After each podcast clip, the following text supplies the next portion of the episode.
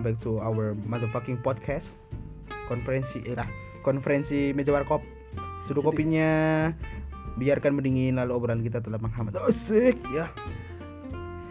Ya, khusus hari ini kreatifnya dari Mas Map karena aku lagi habis dari pergi, jadi agak bingung mau mikirin, dan tiba-tiba diajak mau bahas apa hari ini. Ya, untuk kesempatan kali ini episode berapa ini? Yo, berarti episode keempat. Oh ya, baru episode keempat yang membahas tentang kuliah online aja lah, kuliah online. Menurut ya, di sini ada kedatangan tamu. Monggo diperkenalkan tamunya. Iya. Diperkenalkan nama. Perkenalkan apa aja? Indonesia ya? Iya, terserah. Iya. Sarap. Perkenalkan apa saja nih? Ya nama aja. Nama inisialmu. Inisial FTK. Loh, apa itu? FTK, fotokopi. Betul? Betul. Jadi nama orang ini fotokopi ya. Hati-hati. Plagiatisme lah, salah ngomong aja. Ya, ini tamunya ya seorang penulis dari Wattpad itulah maksudnya. Apa judulnya, Mas? Mungkin para pendengar kita bisa mencarinya. Langsung saja kunjungi Patkur Trik nanti. Bukunya namanya Literasi Santuy. Okay. Mantap. Literasi Santuy X OS Konferensi Meja Warkop. Mantap. Kali-kali episode minggu kemarin udah featuring sama podcast sedih, yaitu Brokoli, tapi kemarin dia ngajak kita asik ngomongin mantan, sedih tapi asik. Dan untuk episode 2-nya minggu depan masih ngomongin mantan dan parameter tentang gagal move on. Dan sekarang mungkin kita bisa ditunggu ya kawan-kawan sekalian. Sekarang kita featuring dan collab sama orang yang juga nulis, sama-sama nulis. Jadi podcast ini disuruh yang suka nulis Mas sebenarnya. Tapi karena kita lagi malas nulis, ngomong aja. Ya, untuk temanya malam ini ialah apa ya? Apa tadi?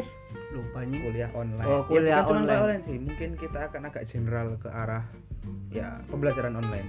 Karena kita terjebak di pandemi di mana kita dipaksa untuk belajar secara daring oleh pemerintah yang menyebabkan banyak gundah-gulana galau dan terjebak di masa-masa sulit. Iya, yang cukup menguras dompet untuk beli paketan. Ya, walaupun ada paketan dari pemerintah tapi tidak bisa buat download. Oh, bisa sebenarnya. Pakai Google Classroom. Jadi pakai Zoom itu cuma. Oh, bisa. Jadi video itu diupload ke Google Classroom. Misal video anim. Masukin aja Google Classroom masih. Nanti bisa di-download. Wibu Circle. Para wibu, saya di sini juga wibu. Oh ya, Evangelion tahun depan mau rilis loh yang sequel terakhir. Mari kita tonton mengejutkan apa. Wow, Evangelion. Bisa kontak Mas, bisa kontak. 3.0+1.0. Pokemon ini emang kalau sudah hobinya emang langsung di dar langsung. Hobi saya banyak ya, termasuk salah satunya hobinya julitin orang. Enggak, alhamdulillah. Karena menjulitin makanya buat podcast. Sebenarnya kita menjulitin diri kita sendiri sebenarnya. Ya, mungkin pandangan dari Pokemon sendiri bagaimana tentang sistem pembelajaran online di sini, apakah bisa dibilang efektif, apa kurang efektif, atau banyak negatifnya atau positifnya, mungkin bisa dibicarakan. Sampaikan dibicarakan, masalah 50-50 sih. Tapi kalau semisal secara garis besar Indonesia sejujurnya belum siap buat pembelajaran secara digital ya. Selain karena faktor sinyal kita adalah salah satu di daftar yang sinyal paling lambat juga di dunia lah, tapi di dunia entah kalau di Asia. Selain itu penyebaran jaringan pun masih kurang. Ya sekalipun banyak orang pakai wifi ya, tapi tetap aja kecepatan wifi enggak seberapa. Ya, enggak seberapa. Walaupun kamu pakai 20 Mbps, 30 atau 50 atau 100 Mbps, tapi kalau jaringannya rusak ya mau gimana lagi? Karena ya itu kan namanya juga force major yang enggak semua orang tahu, tapi secara kerja memang belum siap. Selain digital, lalu penyebaran fasilitas, setelah itu kemudahan dalam menggunakan fasilitas tersebut juga masih kesulitan. Ya. Tapi ya kalau positifnya alhamdulillah kita bisa belajar sesuatu yang lebih baik lah, kayak digital. Ada soundtracknya. Soundtracknya tahu dari apa? COD Mobile. Kalau mau sponsorship silahkan. Kita butuh duit. Loh, ini nyari sponsor lah. Ya kalau negatifnya sih beberapa orang masih kaku lah ibaratnya belum terbiasa dengan hal-hal yang berbau digital, apalagi orang tua yang anak-anak masih TK, masih SD, itu kan pasti masih gimana ya, kaget lah. Iya, bingung. Gini, masih bingung. Apalagi kan orang tua dituntut untuk jadi guru bagi anaknya. Sedangkan tidak setiap orang tua bisa menjadi guru dan pengajaran baik untuk anak-anaknya. Ya, sebab kan setiap orang tua jenjang pendidikannya berbeda-beda. Selain jenjang pendidikan ada juga yang kayak ya ibaratnya bekerja. Terus mungkin ada ibu yang tidak bekerja, jadi berumah di rumah tapi dia tidak memiliki cukup wawasan untuk bagaimana mengajarkan anaknya. Kalau SD mungkin masih bisa nyantel lah pelajarannya, tapi cara mengajarkannya beda-beda karena itulah diciptakan jurusan pendidikan guru dan jurusan pendidikan. Kenapa? Mengajar bukan hal yang mudah. Tapi kenapa lulusan dari itu tadi apa? Pendidikan banyak yang nganggur. Karena jurusan pendidikan sudah termasuk jurusan yang dianggap mainstream. Jadi kalau orang Indonesia itu mungkin mindsetnya jadi kayak aku nyari gampang ya, pendidikan bisa PNS gitu. Ya ngejar PNS kan rata-rata ngejar PNS. Rata-rata ngejar PNS ya, Mas. Jadi kayak sesuatu yang mainstream banget. Bahkan ya bisa lain lah. Misalnya ya kalau lagi daring gini online, kamu bisa jadi salah satu orang yang bergerak di bidang digital, misalnya megang sosial media, terus yang jadi admin perusahaan bisa, jadi admin sekolahan bisa. Nggak harus tentang pendidikan, di sekolah kan juga butuh admin tentang kamu ngendalin jaringan, bisa masuk anak TI loh. Masuk TI kan nanti bisa jadi admin jaringan di jadi teknisinya kan keren gitu loh. Lo ditanya sama tetangga kerja apa mas, teknisi di UIN, keren kan. Kalau misal ditanya kok boleh nyebut merek mas, misal UIN mana kan nggak ada yang tahu kan. Ya mungkin gitu ya. Berarti dapat disimpulkan dari Mas Pokemon sendiri di sini dia lebih condong 50-50 lah, 50% antara ada manfaatnya atau banyak negatifnya.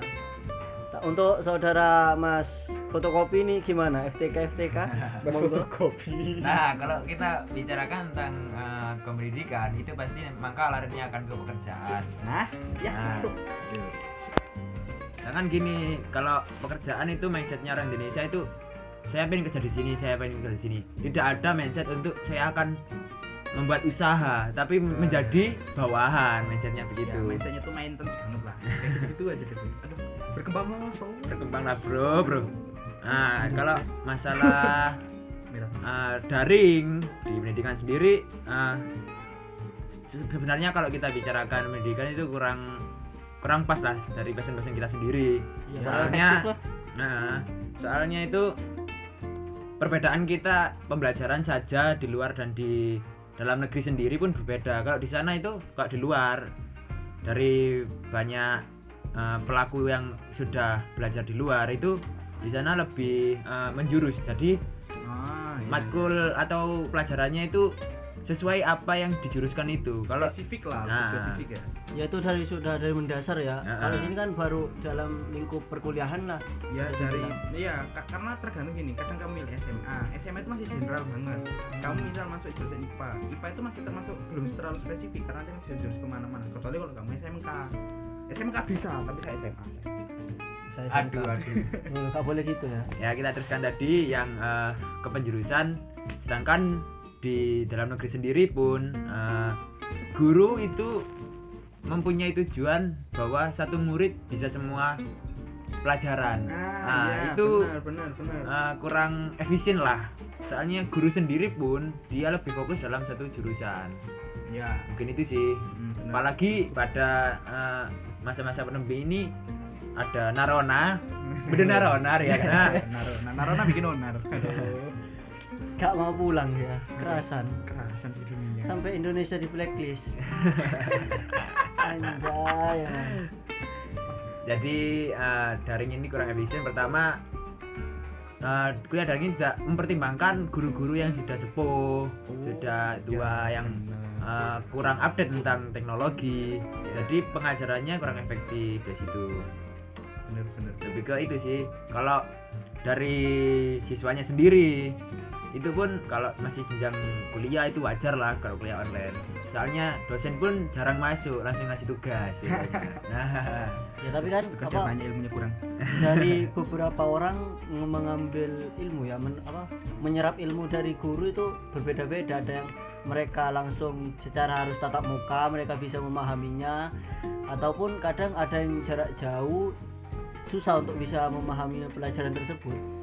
Contohnya saya sendiri soalnya gitu, kalau harus ada praktek langsung atau secara tatap muka menjelaskannya, jadi lebih mudah dipahami. Salah satu sih, cuma itu merupakan metode cara menerima orang masing-masing, kembali ke individual.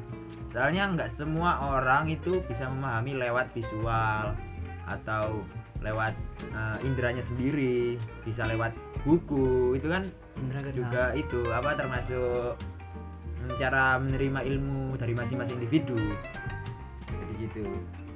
Jadi kuliah daring ini kurang efisien menurut saya, karena nggak semua orang dengan kuliah daring itu bisa paham tentang apa materi yang disampaikan oleh penyampaian kayak guru atau sebagainya. Ya. Kalau dari map sendiri dong, gimana? Ini punya tema nih. Ya kalau saya sama sih seperti Mas fotokopi di sini. Kan FTK, ada FTK. Saya perjelas aja. Fotokopi ya. kurang efisien lah, soalnya saya sendiri yang mengalami susah untuk menangkap ilmu yang diterima, menerapkannya juga susah. Soalnya kan dari jarak jauh, kalau di langsung tatap muka kan kita bisa ada temen yang deket di kampus, langsung bisa langsung tanya. Kalau sekarang kan soalnya di dalam kelas saya sendiri orangnya bisa dibilang jauh-jauh, kayak Kalimantan, terus Sumatera, jadi susah jelasinnya. Untuk jelasin ke mereka tentang apa yang kita tanyakan juga kadang mereka kurang paham. Jadi menurut saya kan kurang efisien, takut salah tangkap kan. Iya. Atau pemahamannya gimana? Apalagi kalau saya ada praktikumnya, gak ada akhlak tambahnya. Oh iya betul ya. Apalagi kami kaum yang kumpul baru bisa ngerjakan tugas. Ya. Untuk anak teknik yang bersabar. Iya kan, butuh sharing pemikiran. Untuk anak-anak yang sering praktikum. Untuk para pendengar yang memiliki keluhan-keluhan tentang praktikum ya, harap bersabar. Kita doakan aja semoga semester depan ini bisa offline. Amin. Itu harapan semua orang. Iya. Karena terjebak di dunia yang terlalu online ya nggak enak juga. Walaupun kita bisa berinteraksi, tapi namanya terutama anak-anak yang sedang dalam masa-masa pendidikan, mereka butuh sosialisasi teman sama guru juga. Apalagi karena kan gini, kita menangkap apapun tentang ilmu yang dari guru itu juga lewat ekspresi mereka, bagaimana cara mereka mengajarkan, emosi yang mereka salurkan juga. Iya, kalau tatap muka langsung kan barokahnya itu katanya dalam agama Islam itu dapatlah barokahnya itu dapat. Kalau online masa barokahnya melalui jaringan, emang bisa, itu yang repot. Kadang ya ada sikap-sikap tercela yang diterapkan oleh para mahasiswa, misalnya saat kuliah menggunakan virtual, mereka sering saja mematikan kamera, bahkan mereka terkadang tidak mendengarkan, malah makan, main game, ngopi, jangan lupa kopi kapal api passwordnya. masuk kapal api, masuk boleh Repsolnya mandi lambung. Ya itulah, insyaallah Anda dengar podcast ini masuk surga, amin. Halal, ini podcast halal. Kalau kemarin eksplisit karena banyak kata-kata kotor. Ya maklum lah, bahas mantan kan bisa dianggap sampah. Aduh bukan sampah, trust malah kembali ke mantan. Oh ya, kita tunggu aja ya, kembali ke pendidikan. Yo, pendidikan daring yang cukup meresahkan.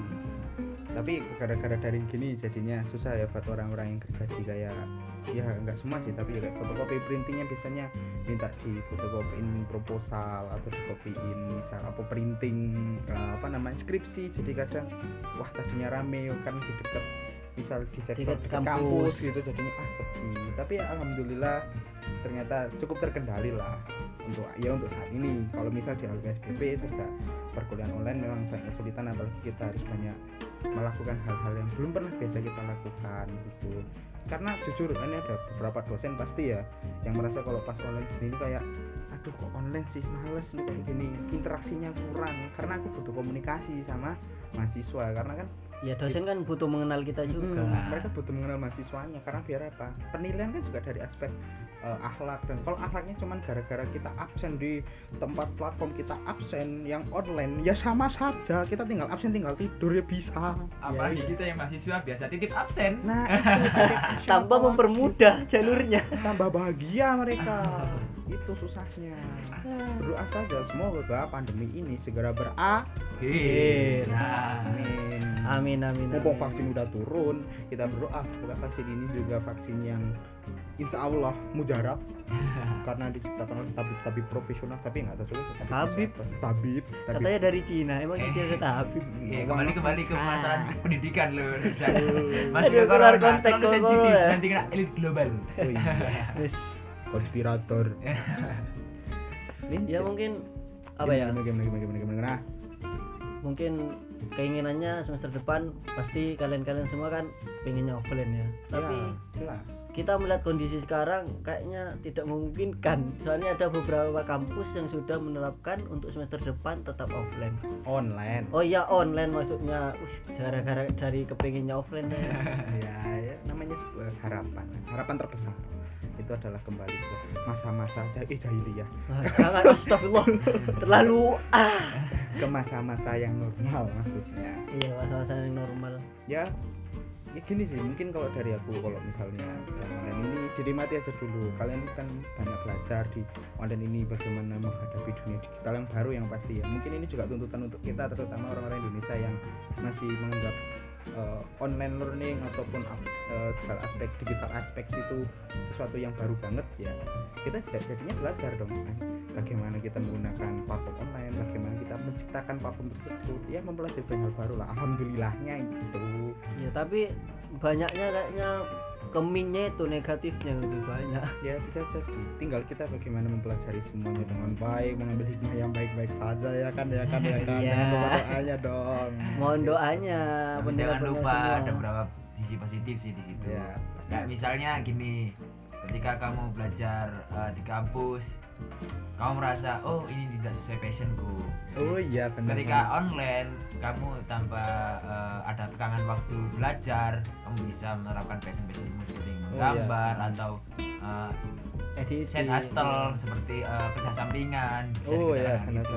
Bisa ada banyak sisi positif, tenang aja. Iya tapi tergantung perorangannya juga, pintar-pintar ngatur waktu lah intinya itu. Karena sejak online saya kalau di rumah jadi agak pusing juga. Iya. Bangunnya siang.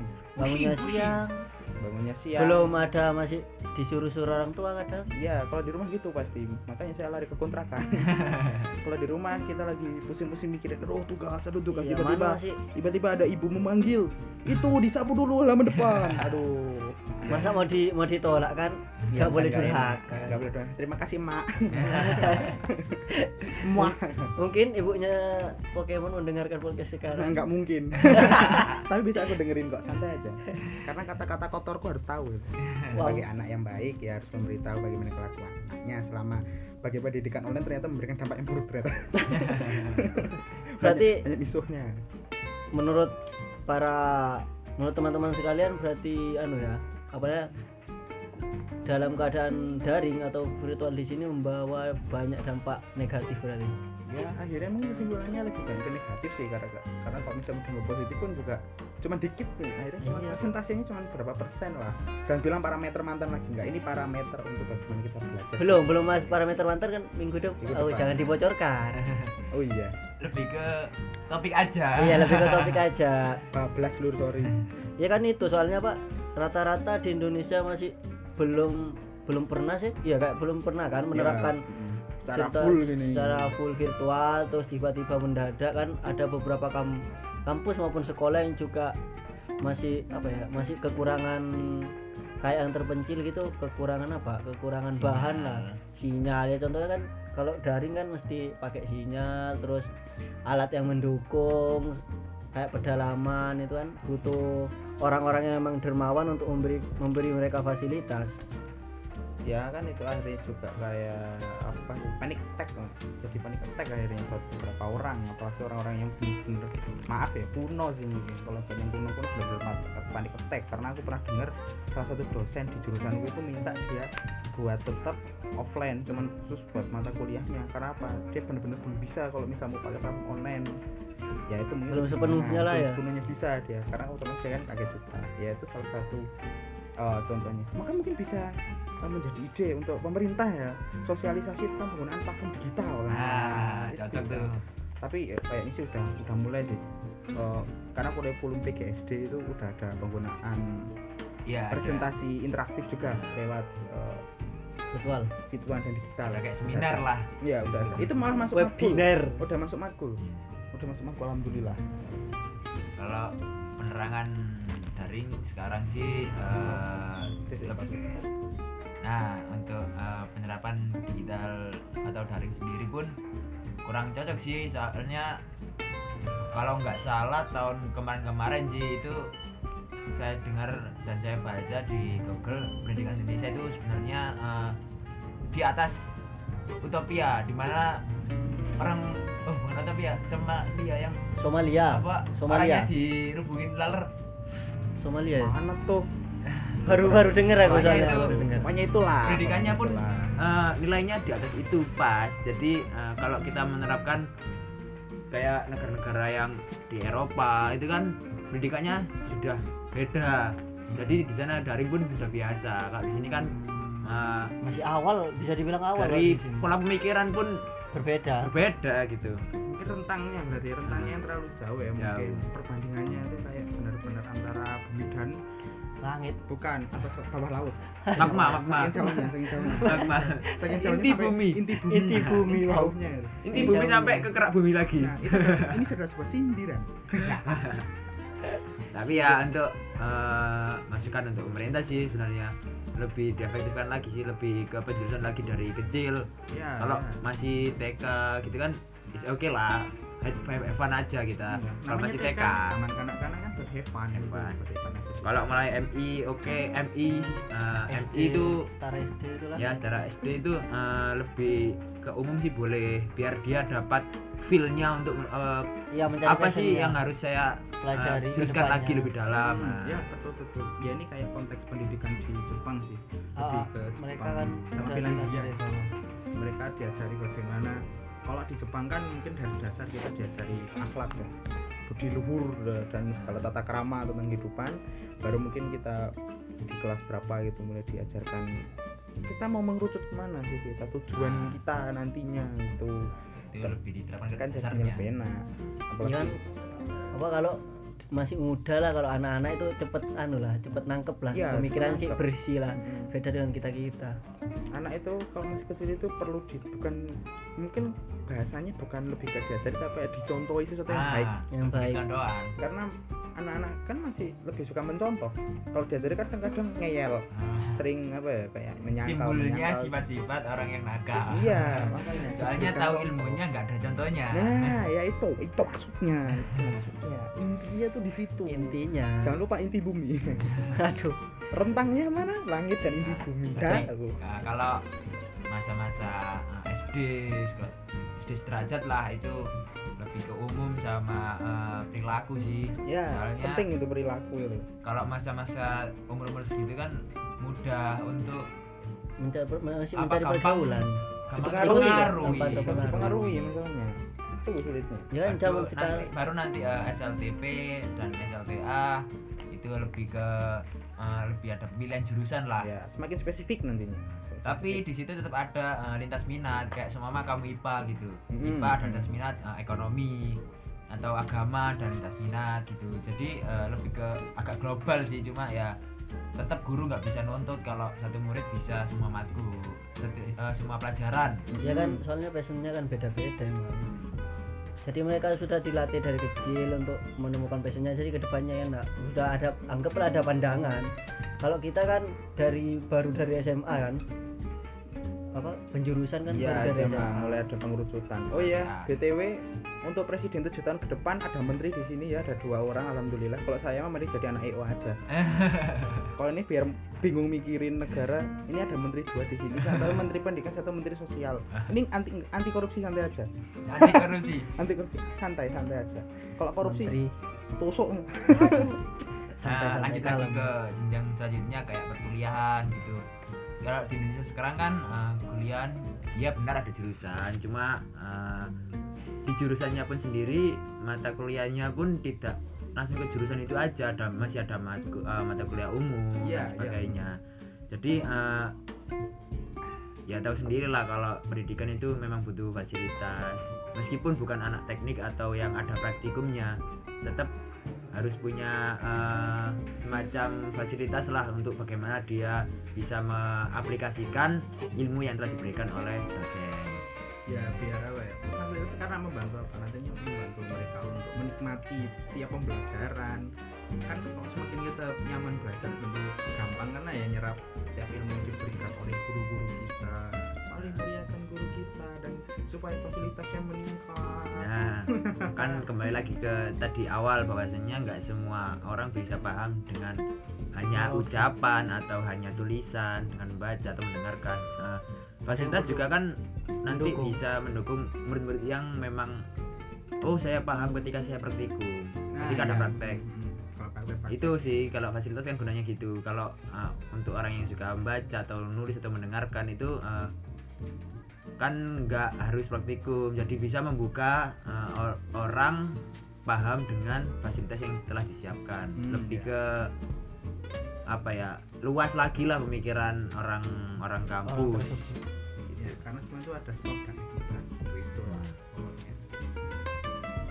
Mungkin dari tadi cuman bilang iya oh gitu ya, kembali ke topik gitu, ngomong apa gitu mungkin pesan ya tentang dari mungkin kedepannya ya lebih baiklah pemerintah dalam membantu masyarakat, membantu kampus-kampus, apalagi membantu masyarakat yang perekonomiannya menengah ke bawah. Soalnya kan kalau virtual butuh banyak kayak ya handphone, mereka juga perlu.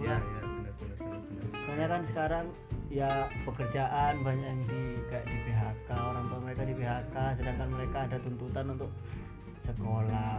Tapi benar sekolah emang gratis, tapi kalau secara gini, secara tidak langsung tetap aja nggak gratis. Soalnya kan mana butuh paketan, butuh ya itu kayak alat elektronik untuk mereka berkomunikasi dengan guru mereka. Nah, kalau diterapkan di jenjang SD sih kurang efektif, soalnya nanti mereka jadi tahu internet ya positif sih, cuma tahu internet, cuma nanti ketika mereka tahu jenis VPN kayak konten eksplisit gitu. Nah, yang berbau itu lebih bahaya. Soalnya sebenarnya kalau megang HP kan otomatis kuliah orang kan megang HP atau laptop kan, lebih ke internet, jadi mereka lebih luas.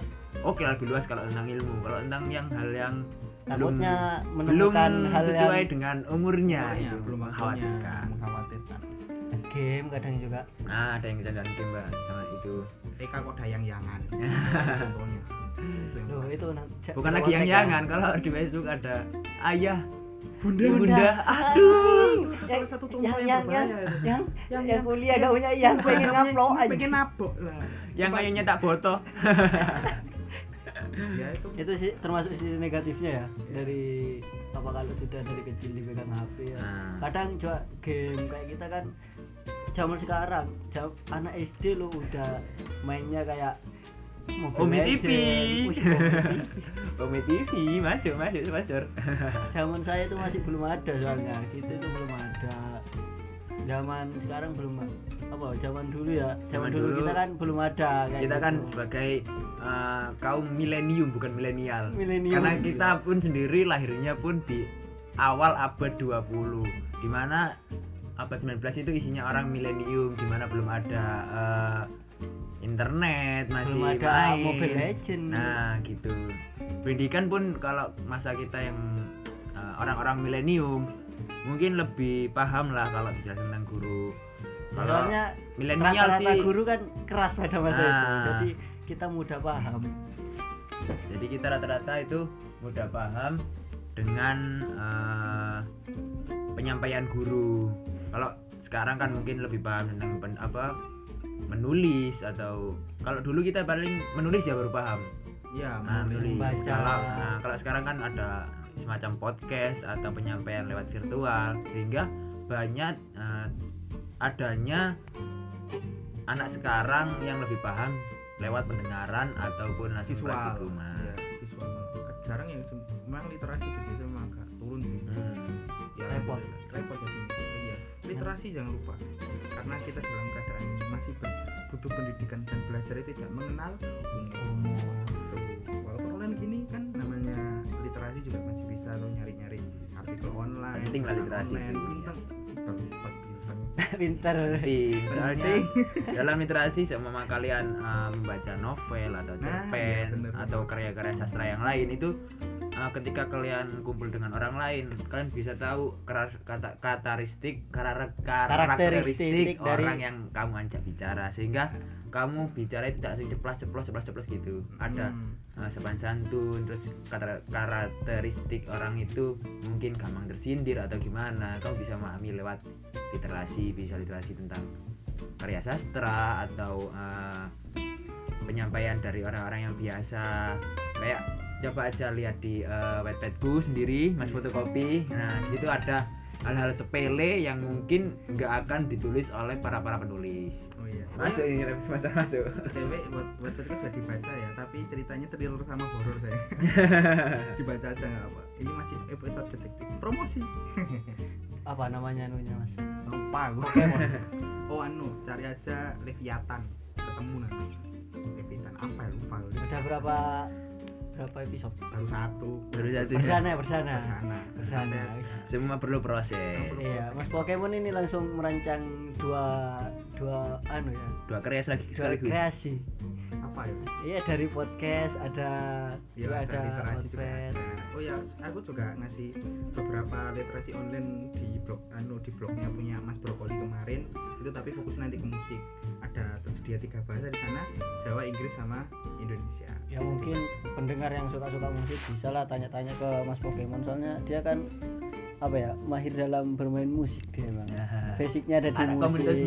Komunitas musik juga ya, kayak yang kemarin teman kami itu Mas Brokoli juga, dia pencinta musik. Ya, ahli dalam musik. Bandnya Godly. Kalau bandku aku udah nggak ikut, tapi cara aja Perikaras habis upload video klip baru Regan. Kita ada di YouTube. Promosi lagi.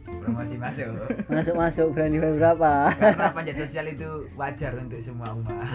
Pansos namanya. Wow, sebenarnya pansos sih lebih mendapatkan relasi sih. Iya benar. Ada sisi positifnya. Mutualisme antara satu individu dengan yang lain.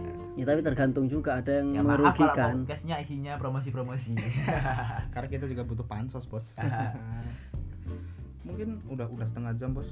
Ada apa ini mungkin buat ditutup, buat penutupan. Ya mungkin untuk penutupan ya pesan-pesan untuk tentang kuliah online, tentang hari ini. Yo, pesan-pesan yang pertama dari Mas Fotokopi sendiri, gimana pesan-pesannya? Atau itu sih pemikiran masing-masing, soalnya pendidikan itu nanti maksudnya ke pemikiran kan. Iya. Mindset itu. Jadi lebih diperbaiki sih masing-masing, soalnya kalau secara atau circle atau global gitu kan udah urusannya ada yang ngurus ya, kayak pemerintah atau gimana. Yeah. Tapi kita sebagai penerima, sebagai individual, jadi kita perbaiki mindset aja. Yeah. Oke, perbaiki mindset ya, intinya kita harus bisa memperbaiki mindset dari perorangan itu sendiri. Mungkin dari Mas Pokemon ya, selama kuliah online ini pokoknya intinya jangan lupa untuk tetap belajar, sekalipun online memang bikin lebih sering rebahan jadi males. Tetap belajar lewat dengerin podcast atau mungkin dengerin apapun, belajar boleh lewat literasi, malah lebih baik karena akan membuat visual yang lebih baru di otak-otak kalian ya, sama kayak yang dibilang Mas Fotokopi juga, how to create your mindset and your own perspectives so you can make your own self better lah pokoknya. Ya mungkin bisa diartikan barangkali pendengar yang ya, kurang paham, bikin perspektif dan mindset lebih baik kita sadar kayak gitu. Kalau dari itu silahkan juga. Ini kalau pesannya saya, kalau kuliah online ya digunakan sebaik-baiknya, walaupun nggak paham ya diikutin aja, ikutin alurnya. Ngalir aja ya, kalau ada tugas saya kerjakan ya ikutinlah alurnya, jangan daripada kita